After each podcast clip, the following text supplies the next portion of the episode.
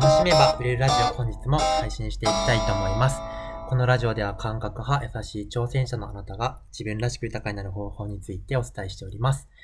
えー今日も、えー、エクタさんと一緒に配信していきたいと思います。えー、エクタさんよろしくお願いします。あの、ラジオの収録の後にちょっとずっとお話ししていたら、またちょっとこのテーマ、ラジオで話そうっていうことに、録音はいし。てくださったんですけど、あの、まあ、私がね、ちょっと質問したいことがございまして、はい。えー何を翔ちゃんに聞きたいかというと、まあ、感覚派ビジネスというか、まあ、翔太塾をされているんだけれども、うんうん感覚派の人でも、まあ、ビジネスで成功している方たちって、どんなあのタイプ、どんな人たち、うんうんあるいはどんな職種の方が多いのか聞かせてください。なるほど。なんか、多分、どんな職種でもどんな人でも、あなんだろう。うん多分どこにでも感覚あっているんじゃないかなって思っていて、ううん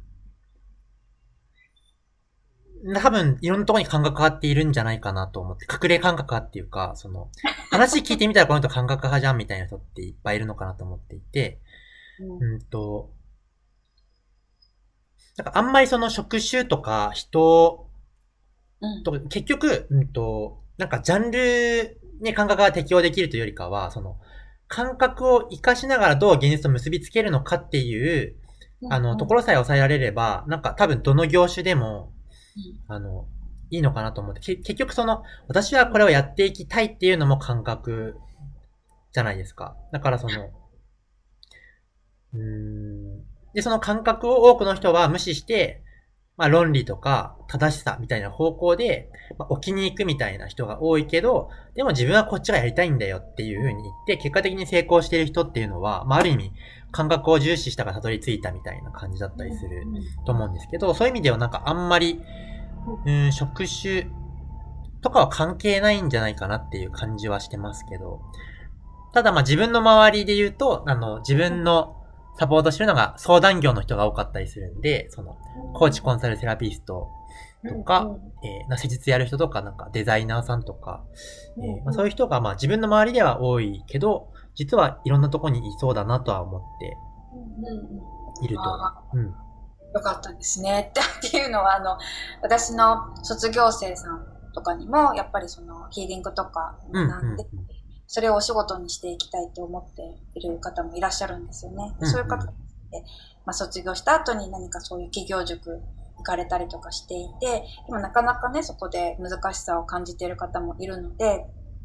あの、それでもちゃんとビジネスできる人がいるんだよっていうのはすごく励みになるんじゃないかなと思って。なるほど。うん多分なんかスピって、基本的にそのジャンル的に言うと多分稼ぎやすいジャンルだと思うんですよね。そういう意味では、まあ、ある意味成功しやすい、まあ、うん。ジャンルだと思うんですけど、ただなんかその、えー、まあ、それこそ感覚、私がやりたいのはこういうことなんだっていう感覚を現実に適用するっていうところができればよくて、その、だから結局究極的には、じゃあワンネスというなんか感覚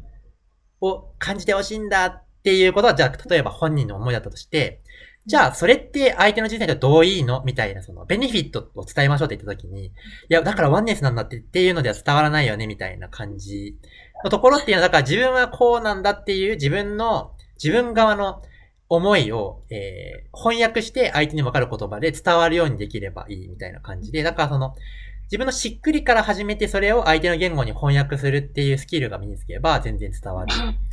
ので、まあそこら辺の考え方とか、その、結局、まあ多くの人は、いいから、なんか、やれ、みたいな感じになっちゃうけど、そこを汲み取った上で、その自分の、いかにその自分の感覚と行動を、あ、やべ。落ちた。あれ？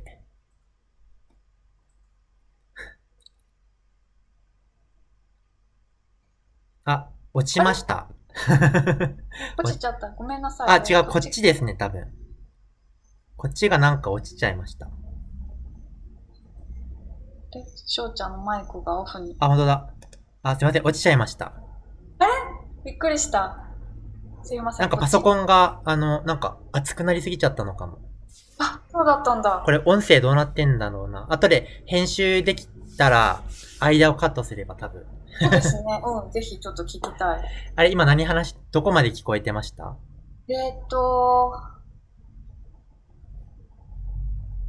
あれ？どこまで聞こえてたんだろう？あ、そっか。まあ自分、そっか。自分の言葉を相手の言葉に翻訳するみたいなそうです、そうです。ところとか、まあ自分のしっくりをどうそのビジネスの行動に落とし込むかみたいなところさえできれば、全然いけると思います。なるほど。うんうんうん。すごいそれは、なんかこう希望が見えてくる感じがすると思うんですよね。あの、多分卒業生さんたちで一番難しいなっていうのを感じるのが、それこそなんか発信をすること、はいはい、なんかいっぱいしなきゃいけないとか、ね、あととにかくなんかこう発信をしろっていう、そこにもう、最初は良くても、だんだんもう苦しくなってきて、続かなくて結局ダメなんだってなる人が多いんですよ。うんうん、もう別に発信って何かこう、決まった形でする必要もないんですよね。うんうん。ああ、それはやっぱりその、その人のタイプとか、と、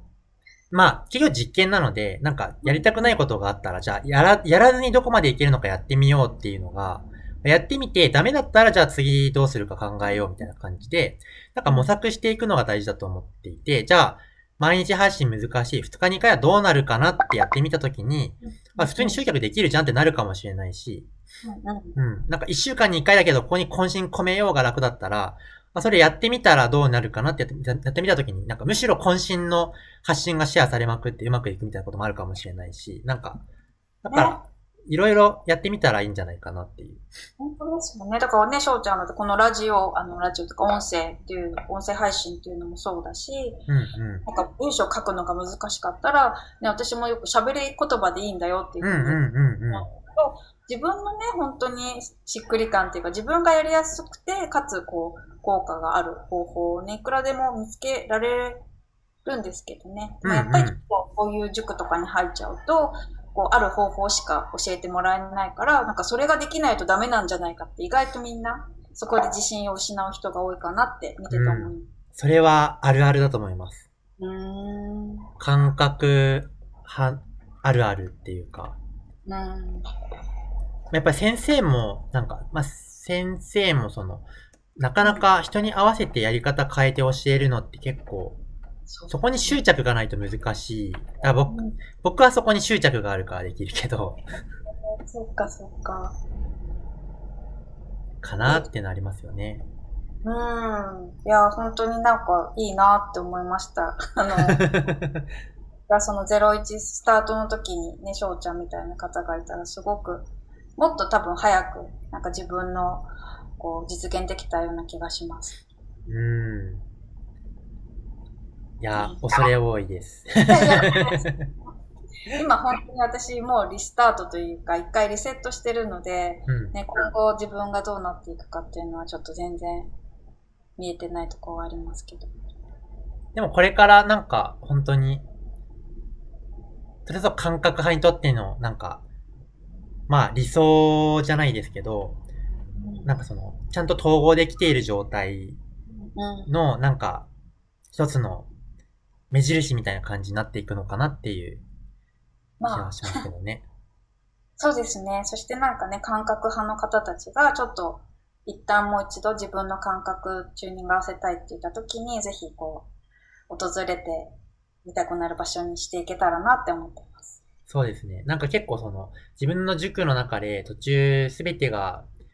崩壊するというか、まあ、これまであの、やろうって思ってたことが、あれ？なんか大事じゃなかったかも。じゃあ何やろう？みたいな感じになる人が、まあ、まあ何割かいたりするので、じゃあとりあえず大島行ってきたらみたいな 感じもいいかもしれないです。ここはちょっとこうね、連携プレイでいきたい。うん、そう、でもね、本当なんか仕事をやろうってそういうことですよね。結局なんか自分とか自分の人生、生き方と向き合うっていうことになるので、価値観のこうね、大ブレイクって起こりますよね。そうですね。なんか、うんと、特になんかその、とりあえず最初みんな不足感でビジネス始めることが多いじゃないですか。で、不足感があるときはいいんですけど、その、なんか、もっと良くなってやる、みたい。なん、なんで自分には足りない。なんか変わらなきゃ。生まれ、なん、なんだろう。突き抜けなきゃ、みたいな。でそれでやってる時はいいんだいいんですけど、まあ、気づきがあったり、まあ本当にじゃあ稼げちゃったりとかした時に、あ、なんか手に入っちゃったっていうその、これまで自分突き動かしていた不足感がなくなっちゃった時に、なんか一旦止まる時期が来る人多いなと思っていて、その次にエンジン入れ替えて、こういうになっていきたいとか、こういうことを社会に残していきたいとか、むしろなんか自分楽しいことでやりたいみたいな、その第2のエンジンが組み替わって、そこからなんか持続可能な感じになっていくのかな、みたいな感じになるのかなって思ってるんですけど。きょうちゃん自身は、その、満たされちゃってっていう時ってあったんですか？うーん、なんか、ちょっとあった気もしますかね。どうなんですかね。あんまり、まあでも、なんかやる気出ないなみたいな時期はあった気もしますかね。なんかその、大きな感じではないんですけど、なんか塾これまでだから毎月募集だったものが塾とか始めて、まあ、半年に1回とか9ヶ月に1回とかの募集になると、その間何にも募集しなくていいってなった時に、なんか、うんうん、まあそれまで必死にやってきた感じがあったけど、あ、なんかやんなくてもいいんだっていう時の、なんだろう、うん、感じってまた違うなみたいな、その、うんうんうん。うん、なんかそういうのはあったかもしれないですけど、まあ、これから先に大きいやつが来る可能性もあるかなって気もしてます。何度もきっとそうですね。ね、そうやってきっとどんどん広がっていくんでしょうけど。うん、そうですね。多分ビジネスの探求が一旦終了した時とかは、もうなんか本当に多分、次何やろうってなると思うので、いつかわかんないですけど、5年以内ぐらいになんか、あ、ちょっとなんかもうビジネスに関して自分が知りたいこと全部知れたなっていうふうに、まあ来る日が来るのかわかんないですけど、来たら多分来ちゃうと思うので。ああ、そういう、そっか、そういう探求心がモチベーションになってるところがあるんですね。一番最、そもそもはなんかこの世界の真理が知りたいというのが、なんか一番の動機で、へだからスピーとか精神世界とか自己啓発みたいなものを最初に、うん、あの、まあ、興味があって、すごい学びに行って投資したりとかしたんですけど、でもなんか現実が伴ってないみたいな時に、なんか、現実が伴わない心理って心理じゃなくねっていうふうに思って、じゃあなんか現実って何なんだろうみたいな感じで、じゃあ現、その、まあみんな本当は無限だと思っていて、無限の才能があるものを現実に転換できてないからお金がないだけだから、じゃあその現実って何なんだろうとか、その才能とか豊かさをどうしたら現実に転換できるんだろう、その仕組みって何っていうところからビジネスの興味があって探求しているみたいな。なるほど。へえ、そっかそっか。あ、なんか今のお話聞いてて私も思ったのが、うんうん、経営塾ですね。あのすごくバランスの良かった経営塾。バランスの良かった経営塾。バランスの良かった経営塾に行った時に、はい、なんかもう泣き出す人がいっぱいいて、うん。で、私これ下手なスピリチュアルっていうか、下手なっていうか、なんか、よっぽどそんじょそこらのスピとか自己啓発より、よっぽどセラピーだなって思った時があったんですけど、あとは、私自身も、なんかこう、自分のが、どういうことをこうしやっていくかっていうのを考えているプロセスが、もうこれってもう愛なんだなってすごく思って、もう経営って愛だみたいな。なるほど。